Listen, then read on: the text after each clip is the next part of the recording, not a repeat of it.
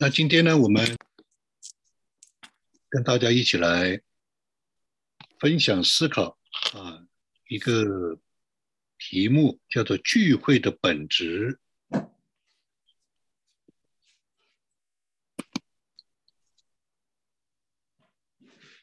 那现在呢，我们所进入的、经历的、面临的是一个网络的时代，基本上是。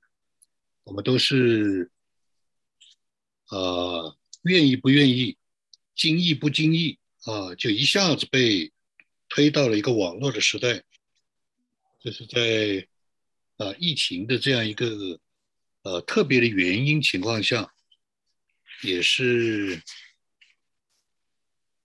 呃把以前的各种的这种人的这种的顾虑啊，或者是不愿意啊，或者是。呃，不熟悉啊，一下就把我们推到了啊这样一个生活的这样一个处境的里面，所以呢，我们就必须很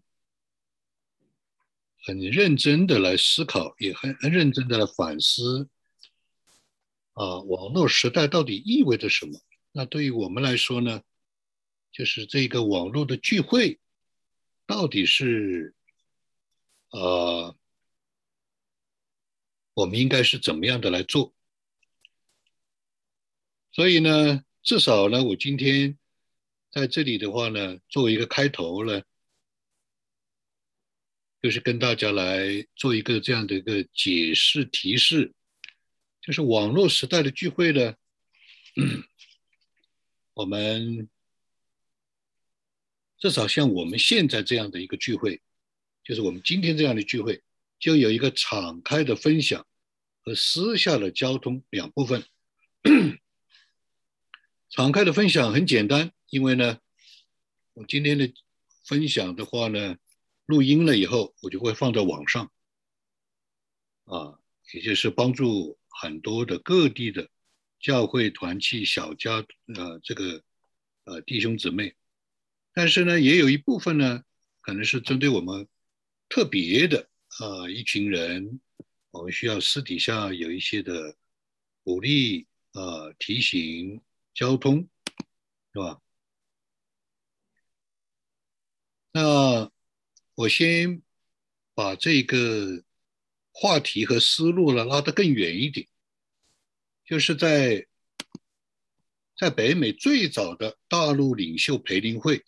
啊，或者说之一吧，啊，作为啊最早的大陆施工、大陆教会团契，那个时候还没有教会啊，基本上啊很多的大陆背景的弟兄姊妹都是从八九年之后信主的。那那个时候呢，在新墨西哥州啊，就是在我们教会，啊我们教会的弟兄姊妹同工一起啊，当然我在。做召集就有了一次最早的大陆领袖的培灵会啊，非常早。这个里面有很多的人，大家可能都听说啊，有赵丽啊、杜薇薇啊、呃侯君丽啊、连杰啊啊。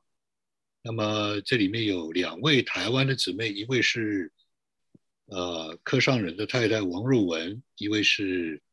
啊，我们教会的最早的发起人之一就是孙立荣，啊，在这里还有其他的啊，沃恩沃利等等，这非常非常早了，啊，那这样一个聚会，当然在呃历史当中是有它的意义，因为它是在摸索一条路。那摸索一条路最重要的就是说，在一个时代的转变，在那个时候一个时代的转变。人心特别的盼望，有一个方向，有个属灵的供应，有一群同路人，是在那样一个时候。那今天我们又到了这个时候，所以在那个时候的小型的聚会，啊，就起到了这样的一种的连接、鼓励啊，彼此的啊这样交通，然后在组里面的这种的激发、启发。所以呢，那样一个特会呢，我们举办了几次啊，至少是三次，我都不记得有多少次了。王德安老弟兄还有很多的啊，其他的啊这种啊国度性的领袖都来过，其中一位呢就是陈锡珍博士啊，陈锡珍博士也在我们这个小小小的特会，大概这种特会可能就三十人最多。啊，最多就是三十人，我们教会的人可能就占了至少三分之一到一半，是吧？那请陈锡珍博士来分享的时候呢，啊，那天是我主持这样的一个聚会，所以我说下面的时间就交给呃陈锡珍啊老弟兄啊牧师，结果他就一开始就讲。啊，他对着那个麦克风讲，他说：“啊，我们这个我们这个信息呢，也是为远方的啊，远方的人一起分享的。如果他们听到了，就如何如何如何。”哎，那个时候我就引起了我的注意，我说还有这样的讲道的，还有对远方的人啊。当然那个时候是因为不懂啊，也是没有经验啊。其实保罗也是对远方的人啊，他的写信，他的讲道。是吧？那今天我们也到了这个时候，我自己也到了这个时候，是有敞开的交通。那也就是说，对于神所啊，在感动的里面，在引导的里面，在启示光照的里面啊，给我们一起的交通，给我在这里的分享，那不是仅仅的是为一个地方的人，他是为很多的人，是吧？这个就是网络的时代，我们今天又到了这样一个人心向往啊，渴慕、渴慕、追求、盼望、变化、巨变啊，很多东西莫测，需要方向啊，等等，这样，我们今天又到了这样一个时候。所以在那个时候，呃，我也参加了《生命季刊》最早的。事工的意向分享发起成立的这样一个特别的聚会，这个聚会的话呢，是在芝加哥举办，唐中荣牧师也来了，然后呢，呃，周大卫牧师、苏文峰牧师啊，这一个林慈信牧师等等等等啊，唐中荣牧师都来了，啊。那在那样一个聚会的里面呢，有很多的这种的感受、感动啊，也就是说，也就是我今天，我今天我现在在讲的，好像是同样的一个对时代的把握、判断、渴望啊方向、人心的不稳定、各种的混乱、各种的。啊，猜测各种的在神面前的这样的又来了，啊，又来了。所以呢，在那个时候呢，陈祖文、陈祖仁牧师也在里面，他讲了一句话，他讲了很多话啊。他说：“我们都是与众圣徒一道领受神的恩典，就你不是单独的，啊，你不是一个人，你不是唯独的，你不是唯一的，啊。”我讲的这三件事情，就是跟今天的这个分享有关的。什么是聚会？聚会的本质是什么？我们怎么样的来看我们的聚会，对吧？这个就是当时生命季刊发起的成立的聚会，可能大家可能都其中有很多人可能都认识，但是二十年前啊，张伯利，这是我，这是周小安，是吧？这是苏百达啊，这是这个呃，这个黄宇健啊，张路佳等等等等啊。今天又是这个时候啊，所以呢，网络时代的聚会很可能会以后会多半会有这样的一种的方式，就会有两个部分。一个是敞开的，一个是私下的，啊，所以今天到结束的时候，呃，我也会来谈谈我们私下的，我们应该有的一些的思考，一些的交通，是吧？那网络时代的啊宣教，那现在呢，在全世界的基督教界，特别在华人，全世界的全球华人教会，一个最热的一个词叫宣教。宣教好像成了一个大趋势，哇！那什么是宣教呢？我们现在我们教会有没有宣教呢？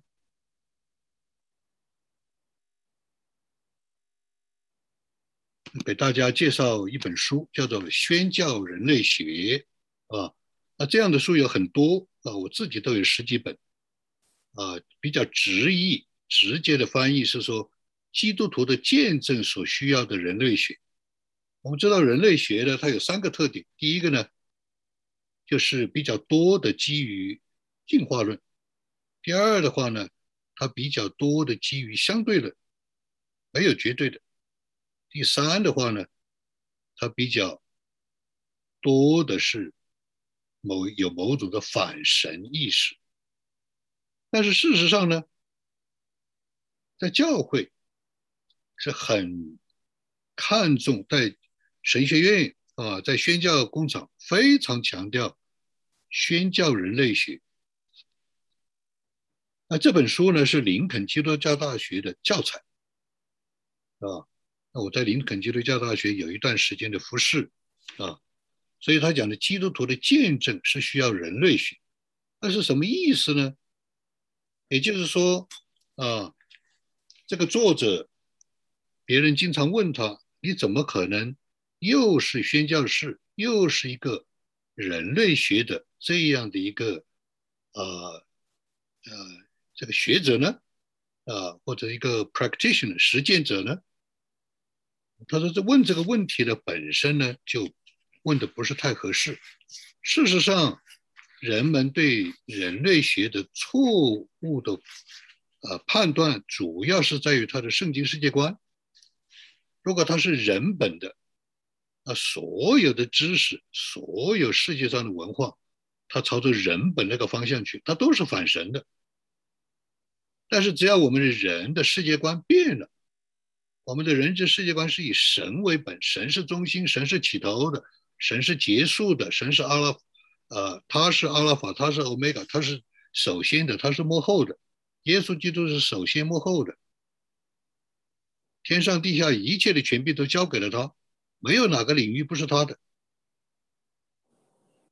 那我在武汉大学念书的时候，神就给我清楚一个意象，就是彼得啊的那个从天上坠下来的那个包袱啊，说宰了吃啊，在武汉大学神就。亲自启示我那个意象，就对于文化怎么看，叫做吃肉不喝血，啊，血就是生命的源头，就是中心，就是主宰，对吧？凡事都可行，但是不一定都有益处；凡事都可行，但是不一定造就人。所以这个作者就是引用耶稣基督啊，耶稣所说的话：你们你们愿意别人怎么待你，你就怎么样的待人。他引用这一的经文作为一个啊根据之一，那是什么意思呢？是吧？就是我们要认识人，按照他的真实的情况认识神，认识人，以至于呢，我们可以很真诚的待他，就像我们自己被别人真诚待一样。人类学就是学人，认识人。你如果不是客观的，在启示里面、亮光的里面、真理的里面。认识人的本相、本质、本来的，你怎么会服侍他呢？是吧？是这样的。那教会不是这个目的吗？教会不是要来服侍到人的心里吗？啊，而不是打绣花拳，而不是做宗教仪式，而不是忽悠人，对不对？是吧？那么保罗也说，像什么样的人，做什么样的人，所以。非常重要，啊啊！当然，我自己是学这个学科的，所以我得到了很多的益处，包括灵修明白神的旨意，其中一个就是用啊借用人类学的这种的啊它的这个知识的架构，它的研究的方式，是吧？啊，是这样的。那在啊，昨天我录了一个节目，就是怎么样借着人类学的这种方式来跟弟兄姊妹把脉，看他们的灵修，明白神的旨意是怎么做的，还有见习生，啊，是这样的。那宣教，那人类学里面呢有一个说法叫做前台后台，就像餐馆一样。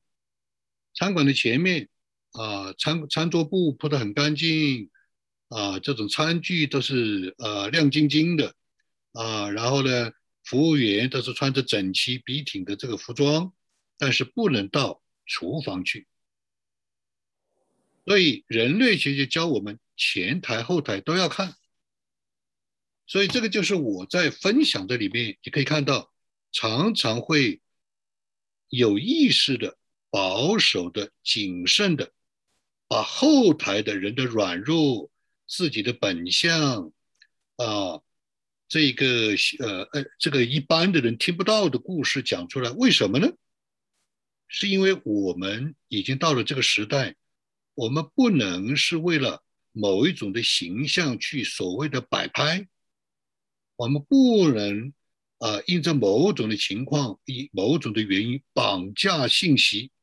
啊，我们不能因为某种的特别的原因啊去遮掩啊，当然我们不是故意去暴露，去遮掩自己啊，好像啊把自己要打扮成一个什么样的，我们不需要，我们非常坦然啊，这个就是前台后台，这个就是我是采用了宣教人类学的这样的人类学和宣教人类学的这样的啊。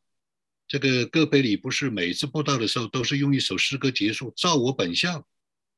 我们本相就是这样，像刚才我们的诗歌里面讲到，我们就是这样的一个人，我们需要神的拯救，我们需要神来光照我们这个老我啊，让我们可以来摒弃啊，摒弃我们这个老我，让我们可以来追求向往那光明的，对吧？所以呢，这个就是呃讲到。啊，在今天这个时代，它的聚会的特点，特别是网络，你人都见不到了，是吧？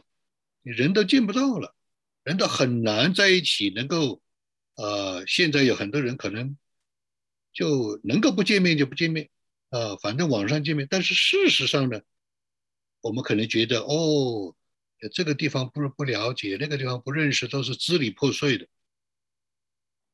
但事实上，啊，我们在分享、我们在交谈的里面，我们需要在神的真理的里面，在彼此相爱的里面，不掩饰我们的局限、我们的短板、我们的失误、我们的跌倒，甚至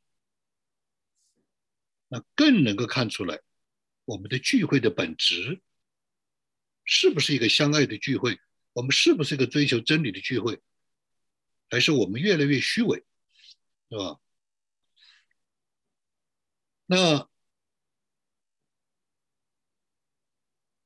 事实上，在今天很多的弟兄姊妹，我的观察，很多的弟兄姊妹经过信主十年、二十年，甚至更长，他们基本上。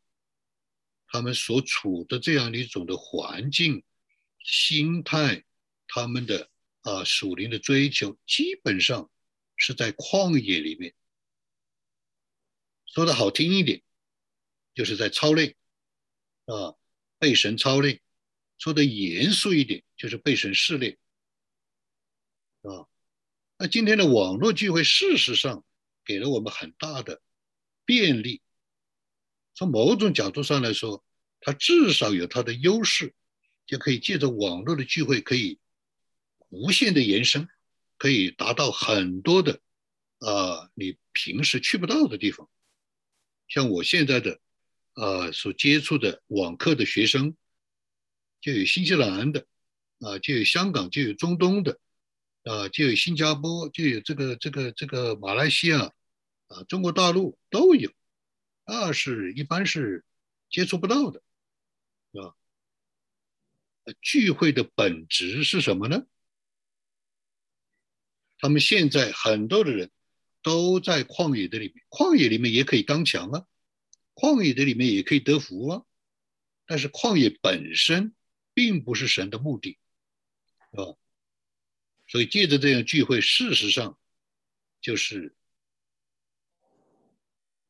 在交通、在分享、在帮助很多的人在过旷野，是吧？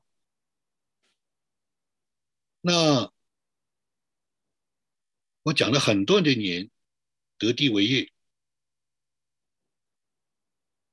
得地为业就是宣教。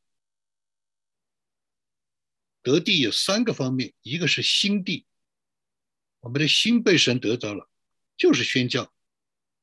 所以有一些的属灵传统，他们不讲宣教，他传福音就是宣教，宣教就是传福音，是吧？啊，这种不一定要有这样的归类啊。当然，我们不是要去区分谁对谁错，没有必要，是吧？那得地为业，得地，其中一个是心地，还有一个是土地，就是你的社区、你的公司、你的职场、你的专业，还有一个是领域啊。我上个星期做了一个节目，就是讲到刘瑞杰姊妹啊，她在 Buffalo 那个教会出来，后来到了休斯顿。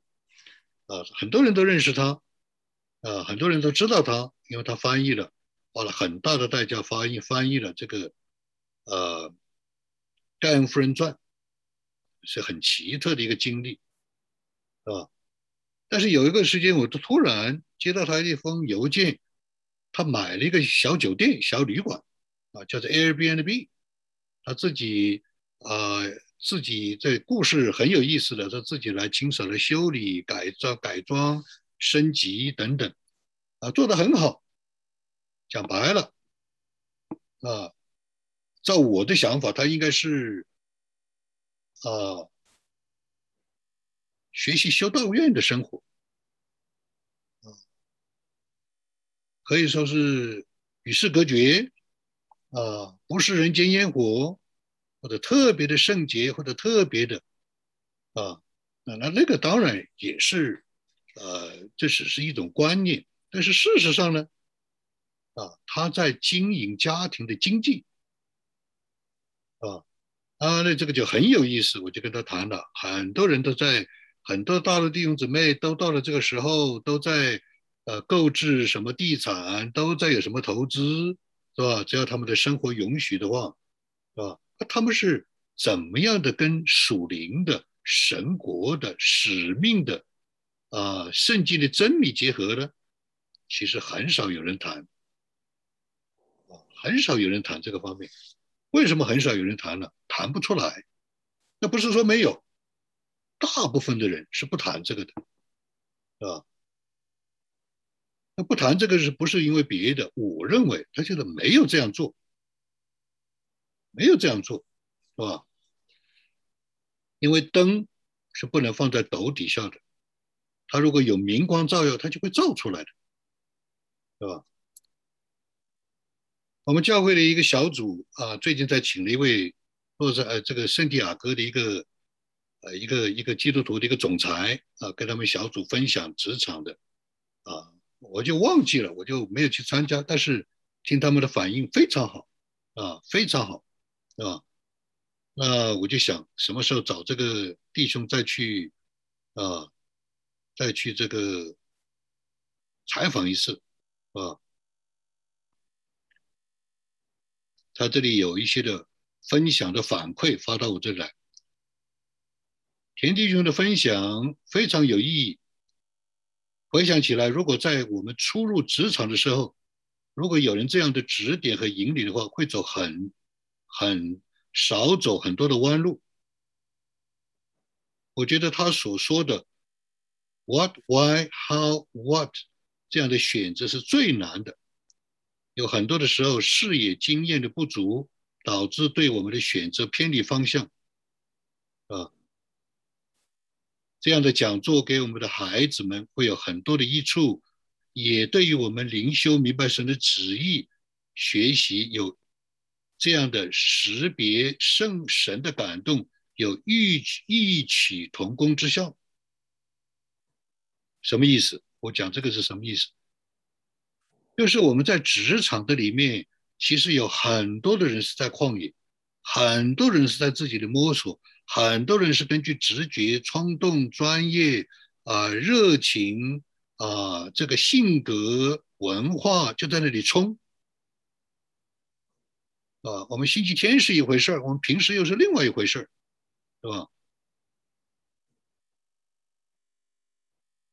作为基督徒，这是另外一个人分享。作为一个基督，作为基督徒，在职场上，很多的时候确实是挺困惑的。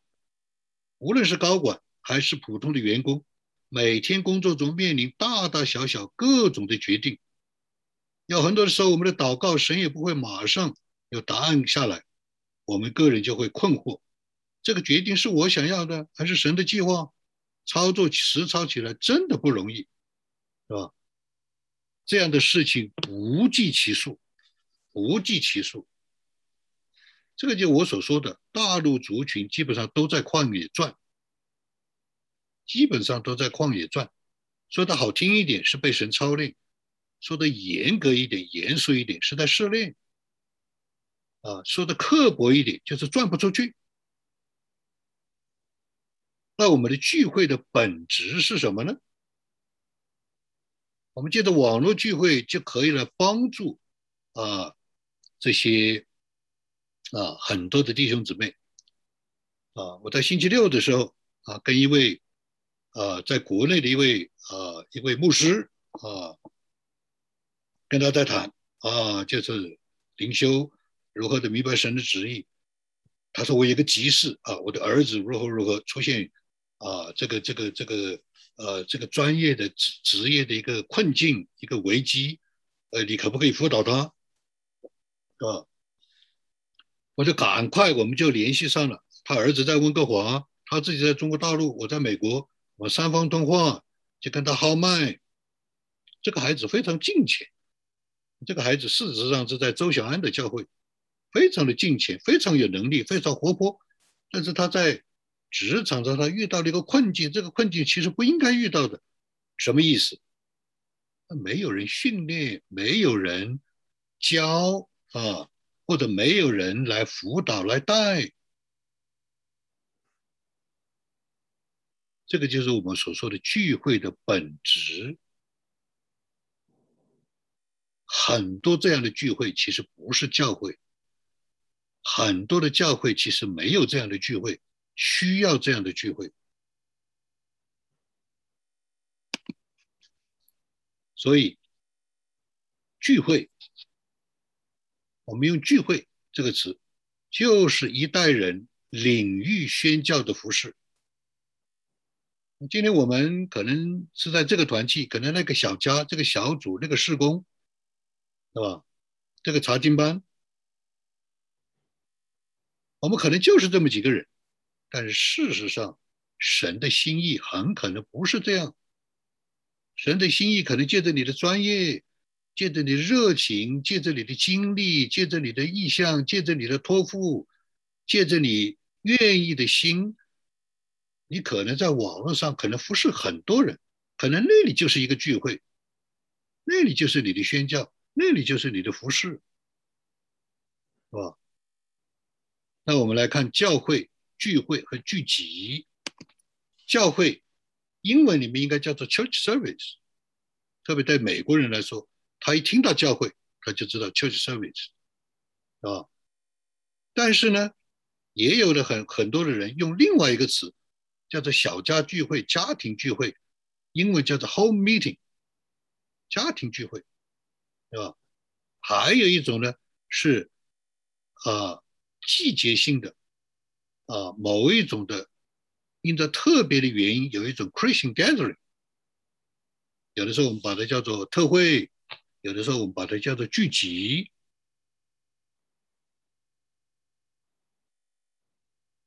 都是可以的，都是很好的。有的时候我们有不同的取向，我们更加取向于这一种，我们更加取向于那一种。但是它的本质是什么呢？教会也有聚会，家庭聚会也有聚会，特别聚集也是聚会。而两三个人，啊，奉耶稣基督的名聚集就是聚会，就是聚会。它不一定是教会，它是聚会。今天的这个时代，可能发展最快的，可能不是教会，是聚会。今天的。这个时代，这个宣教的时代，可能最有影响力的，可能不一定是教会，是聚会。那聚会的本质是什么呢？啊，我们在这里没有任何的批评、取舍、啊判断啊，没根本没有这个。我们只是说这是三种常见的形态，但是按照今天我自己的看法。可能聚会会非常快的发展。那我们的聚会呢？应该怎样的来看？聚会有什么样的本质呢？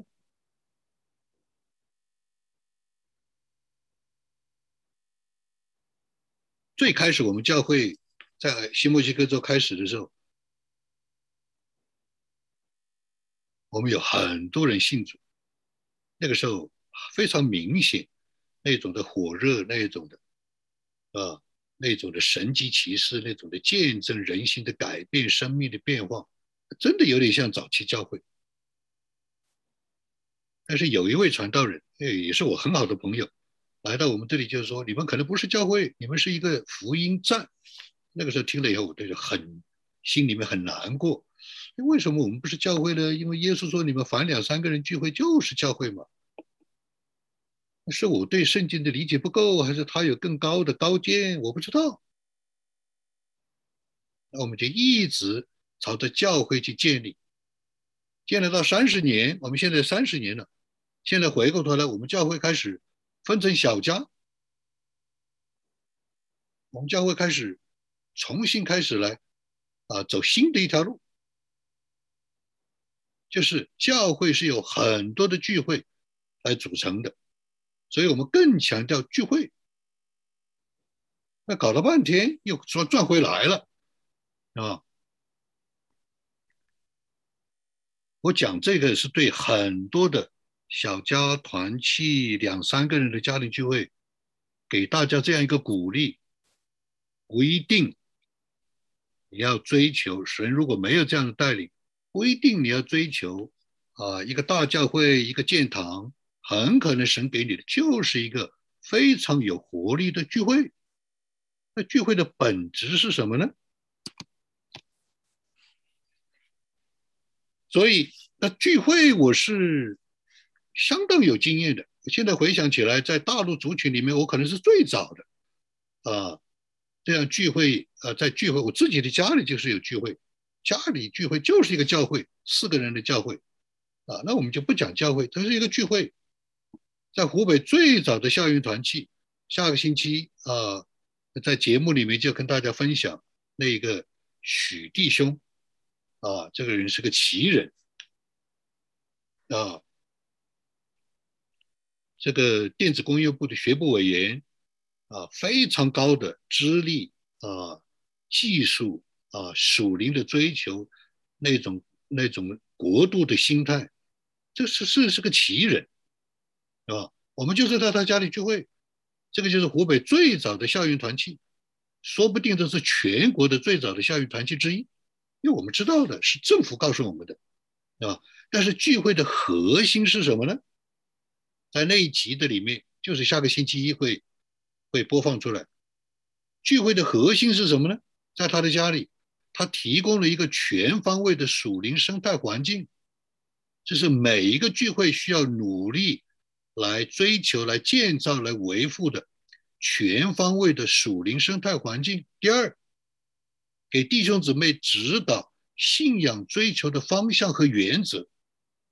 第三，在这个聚会里面要见证神、经历神、信靠神、追随神、跟随神，要这样的鼓励，要这样的训练，要这样的经历，要有这样的见证，要有这样的实操。他要讲得出来，他要讲得很兴奋。第四，要教导人怎么样做人，怎么样做事。专业的里面，学生的里面，啊，夫妻的里面，儿女的里面，他怎么做？要认识人，认识事，认识自己这个人，认识自己的事。啊，就像我说刘瑞杰一样，我以为他要，他他这个基本上就是，呃，这个跟世界上的事没多大关系，但恰恰相反。他做的非常好，啊，他在那集里面讲了很多的属灵的原则，很多的信仰的实操，啊，怎么样管理他的产业？他是有产业的，啊，最后最重要的就是今天我们最大的困惑，很多的人出不来，是吧？就是解决信仰与现实的这样一个 gap。这个断层，这个鸿沟，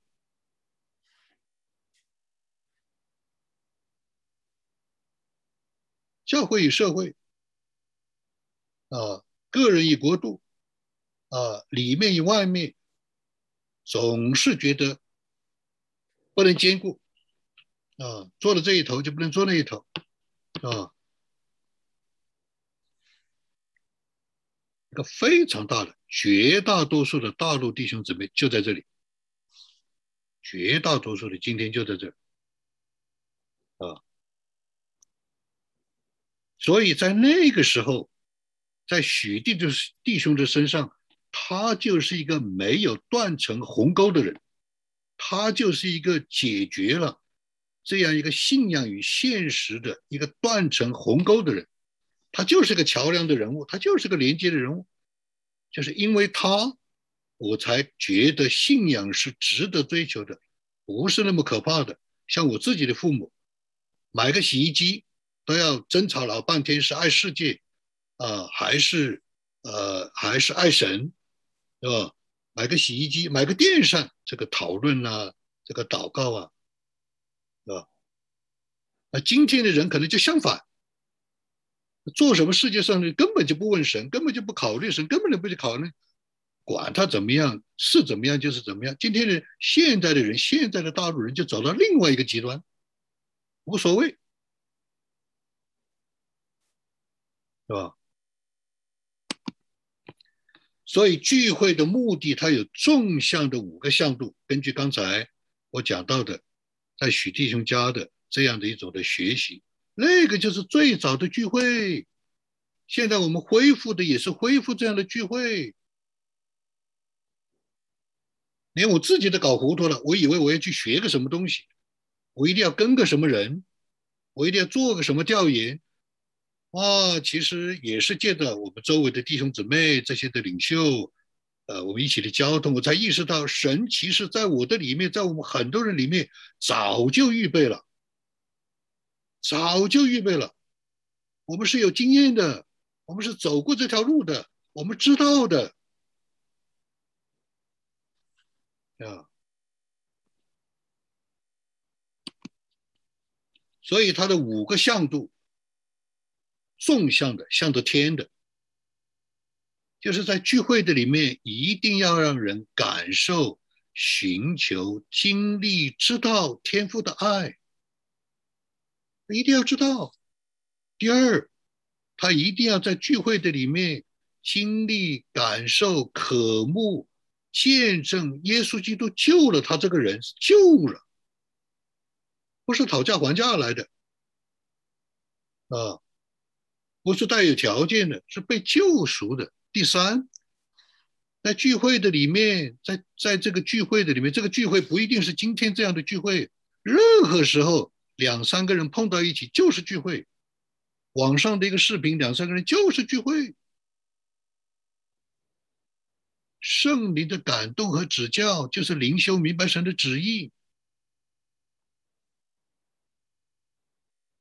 聚会的第四个向度，向着神的，都是向着神的，向着神才有圣徒肢体的交通，交而不通，就没有彼此的相爱相通。是吧？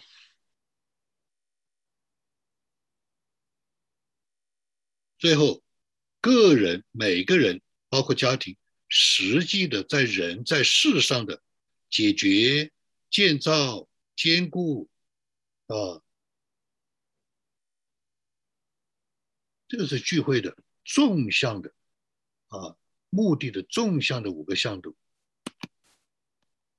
所以彼得前书二章九节里面说：“唯有你们是被拣选的族类。”你在聚会的里面，你觉得？张三弟兄、李四姊妹，你看看看，你看到他五年、十年，你聚会了一年，你觉得他是被拣选的吗？你觉得他自己觉得他是被拣选的吗？是有君尊的祭祀，是有君王的尊贵。你看着他，你就知道他有王子的气息，就是像中国古话所说的“内圣外王”。他有吗？有认识他十年都没有，这个可能有点问题啊。总要有一点嘛，总要有那么一丝嘛。还有君王的那种气概、那种胸襟、那种的博大，祭司敬虔、敬畏、敬奉神。君王是一种身份，祭司是一种身份，在神面前侍奉神的。这些人在聚会，这些人在一起，群体就是个国度，像一个国一样。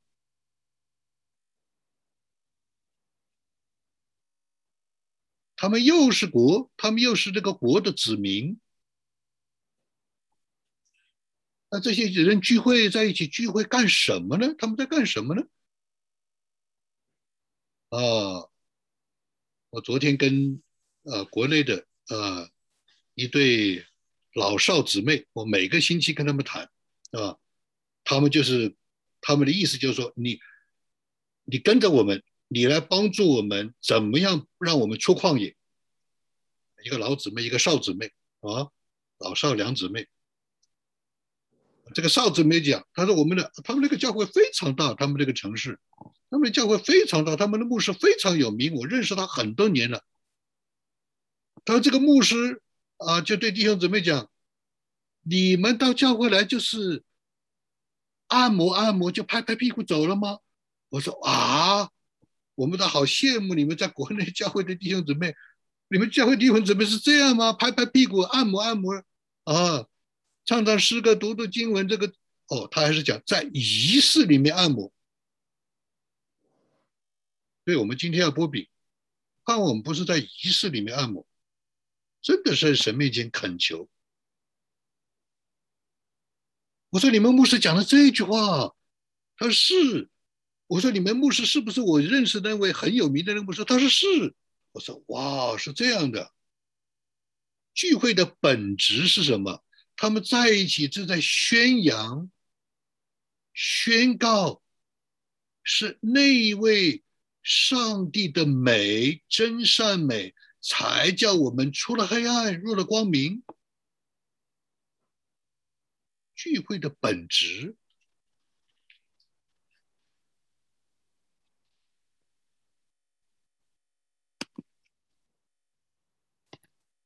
那我们再看横向的五个方面。你看这些弟兄姊妹，你看我们之间的弟兄姊妹，你看我们一起的追求，啊，看我们的展望，看我们的盼望，看我们的。啊，现状，我们是不是朝着这个方向，彼此同在、同住、同行、同工、同心？你要同在，你要跟他在一起。耶稣说：“啊，常有穷人与你们同呃同在，只是你们不常有我。”讲白了，就是你们可能都去做这样的事、那样的事，甚至是好事，但是我在哪里，你们并不在。耶稣在克西玛利园祷告的时候，你们可不可以多多留一会儿？那我们有没有在弟兄姊妹需要的时候在？有的时候是很大的亏欠，我们自己不知道。那我也有，我以前也有，我也不知道啊。他需要的时候心里软弱，他有需要，我不在。第二就是同住，是吧？同住的一起就是在一起生活，能不能够在一起生活？因为一在里面一在一起生活，很多的东西就显露出来，就会磨，就会彼此的磨。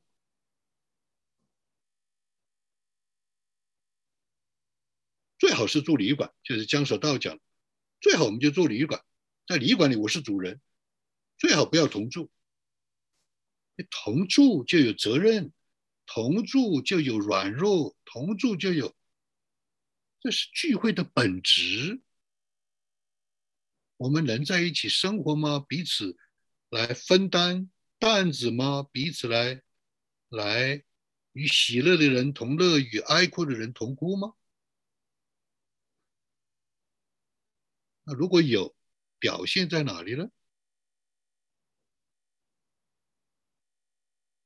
同行是不是朝一个方向？是不是有一个一起的一个使命、一个负担、一个责任啊？甚至是一起做一件事啊？同行走一段路，一起走一段路，陪你走一段路，彼此陪伴。同工能不能够一起做一件事？到底有没有同心？心在不在？那有的时候我们真的，当然感谢神，神的圣灵常常提醒我们，只是我们很多的时候忽略。我也一样，有的时候很多的时候忽略，是吧？聚会的本质，就是在我们一起的追求、操练啊、服侍啊、彼此的啊这样的一种的坚固的里面。要带出，要要呃，要来经验，在五个方面要同步，是吧？这个就是横向的五个本质。我讲到我们 ACCC 的见证啊，我们在新墨西哥的这个教会啊，是。上个世纪九十年代，我们是一九九一年成立的，在美国的第一间大陆人教会。靠神的怜悯，我们至今还开着门呢，是吧？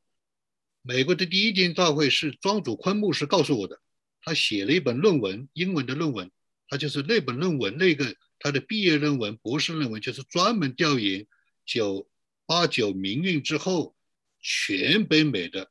大陆人的教会，他就做了调研。他当时不知道我，后来他看到我，他说：“哦，那你们的教会是美国第一间大陆人教会。”那在这里面有很多的见证啊，很多的见证。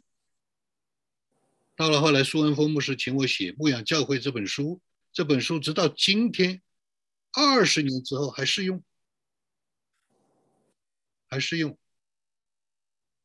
那在我们的教会里面就有很多的见证，有这样的同心，有这样的同行，有这样的同工，有这样的同住，有这样的啊五个方面有这样的。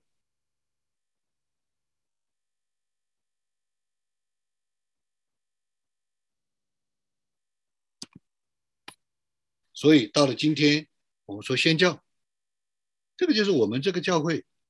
在西墨西哥这教会宣教，参与连接各种的宣教。那如果二十年之后我要再来写一本书，写什么样的书呢？要包括七个方面，要包括进去。啊，这七个方面就是我们今天的教会已经在做的，或者已经做成了的。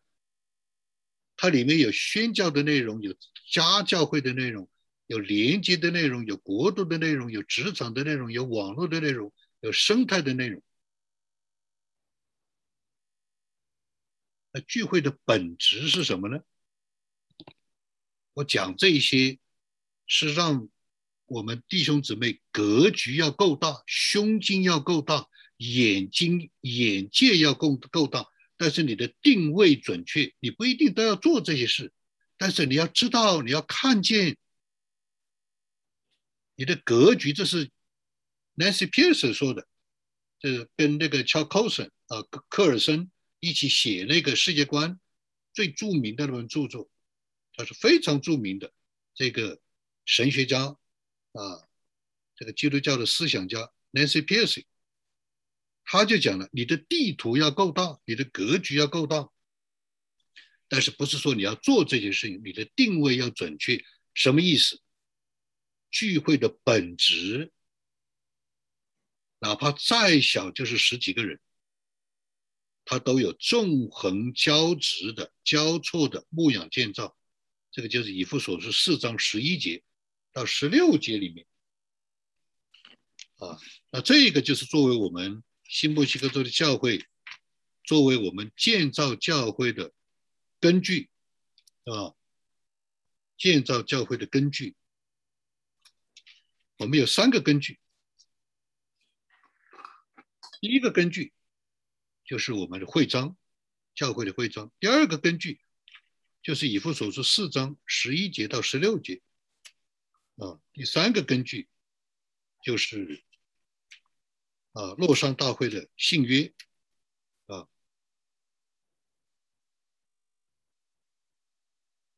所以以弗所书这里面说，他所赐的有使徒，有先知，有传福音的，有牧师和教师。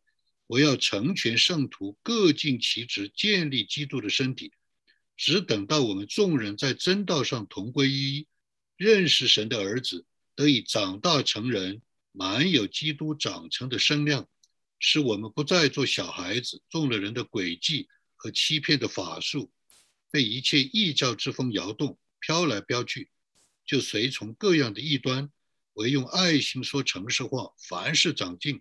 连于元首基督，全身都靠他联络的合适，百节各按各职，照着个体的功用彼此相助，便叫身体渐渐增长，在爱中建立自己。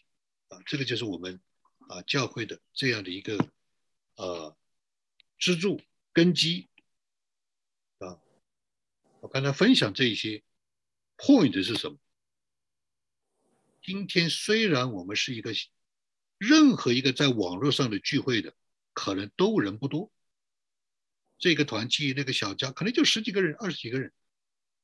我这我这是对所有人讲，格局要够大，胸襟要够大，眼界要够大。但是聚会的本质要抓住，定位要准确。我只能做这个，我只是这样的，没有问题。但是连接起来就不一样了。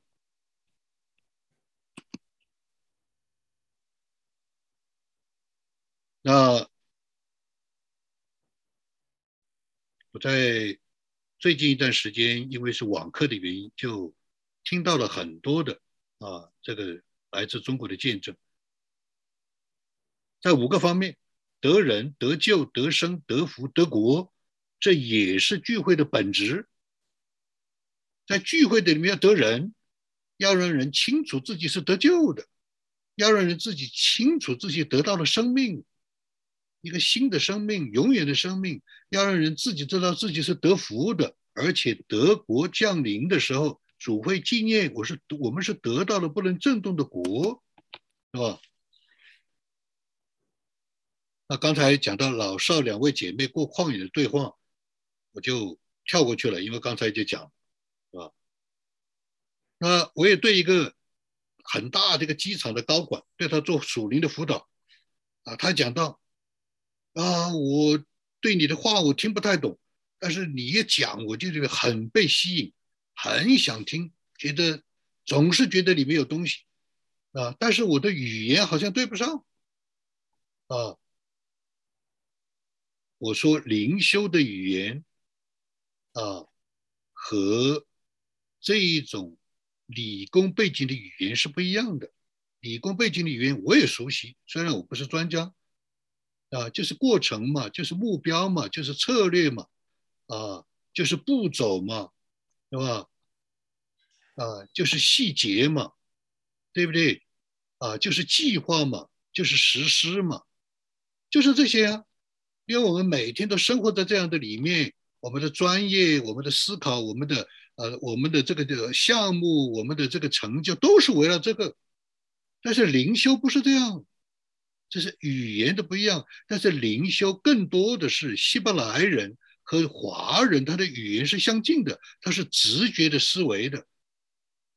所以你要从心里面去感受，你里面是不是有感动啊？你自己刚才说的有感动啊？你自己说你流泪啊？你自己说到你里面有吸引力、有磁力啊？这个就是灵修的语言，属灵的语言，这是语言上的对接不一样。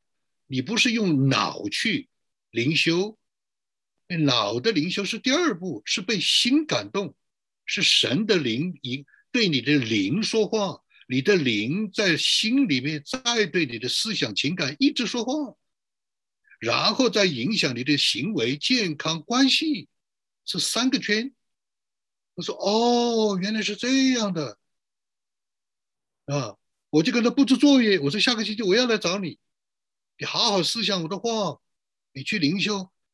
我说你每天，他说我就是每天我要明白神的旨意，我不知道怎么做。我说你作为一个高管，你天天在跟别人谈判，你天天在做各样的决定，你天天在部署部署下属，你每天的决定叫你头痛的不得了。在这个时候，就是你的学习灵修明白神的旨意。他说：“哦，我现在明白了，我一天有太多的决定了，我不知道怎么做决定。你看到没有？这个就是什么聚会的本质。”我跟他这样的谈话就是聚会，就是聚会，对吧！我还听到一个非常感人的这样一个疾病得医治的见证，没有时间，但是我们很快就会把它放在网上，放在博客里面。这个人的见证非常奇特，他得了一种病，可能大家都知道，就是这个人慢慢萎缩，肌肉萎缩，整个人就没有了，那眼睛都瞎了。所以他就去去治病，啊，治病那个医生，啊，保保证他一个月会好转，他就他已经放弃了，他就放弃了所有的希望，他就我该活多久就活活多久，结果听了这个医生，啊，他就好，他试最后一次，他就去试，试了，因为这样的原因那样的原因，他医生对面的房子不能住，他不能住，它里面有很多的油漆味。是吧？所以医生就说：“我给你找个农民，叫你住在农民家里。”结果他就很高兴，他就住在农民家里，因为空气新鲜。没有想到那个农民家里就是一个教会，是个接待家庭，非常奇妙的故事。结果他就听见证、听圣经，整个人就活过来了。直到现在，身体非常的好。这个不是一个得疾病得医治的见证，不是这么简单。是聚会的本质，聚会的本质有没有认识神？有没有经历神？有没有爱神？有没有跟随神？有没有爱弟兄姊妹？他最开始的时候，他非常讨厌基督教，他绝对不相信上帝，他是这样的，他是有原因的。但是他们在聚会的里面。他因为讲地方的方言，所以他们那个聚会的这些的带领的，就是说，为了这个，为了这个朋友，为了救他，为了让他信福音，我们所有二十几个人全部说普通话。他心里非常感动，天底下呢有这样的人呢，为着我一个人在这里能够听，他们都要来讲普通话，他们本来不讲普通话的，结果他讲讲讲讲，他眼睛就睁开了。他自己去祷告，他说：“如果是这样，他说如果是神是这样，我三个绝症的朋友，三个人都是绝症的朋友，我今天就向你祷告，一个星期后你要让我看见他们得救，他们从自己的病床上起来，从自己的医院里出来，一个星期以后，他这个真的去公用打电话，全部都好了。就我刚刚接到今天早上接到的录音，这个是聚会的本质。”神在不在？弟兄姊妹、圣徒在不在？圣灵在不在？你的格局要够大，你的胸襟要够大，你的眼睛要够大。虽然是一个小聚会，但是借着网络，让你可以大。如果聚会的本质没有了，我们聚会干什么呢？你身上表现不出来聚会的本质，我们聚会干什么呢？所以聚会的五个目的，五个得着：得人、得救、得生、得福、得着永远啊不能震动的国，是吧？所以最后，在网络的时代。领域的侍奉就是宣教。如果我们带入使命进入媒体，媒体就是宣教。我们今天就在使用媒体。啊，我每个星期要做五天的油管，就是宣教。我以前把宣教看得很神秘，其实不是，其实不是。带着使命进入工作，像像刘瑞杰就是宣教。带着使命进入领域就是宣教，带着使命进入社区就是宣教，带着使命进入人际关系就是宣教。反过来，带着宣教进入媒体就是使命，带着宣教进入工作就是你的使命。三十而立，十三十而立，四十而不惑，五十知天命。到了五六十岁，你还不知道你是谁吗？那你连文化人都不值得了，都都。连文化人都不及了。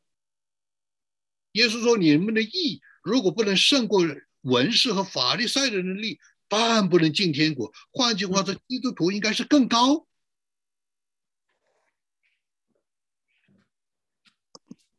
好，私底下交通。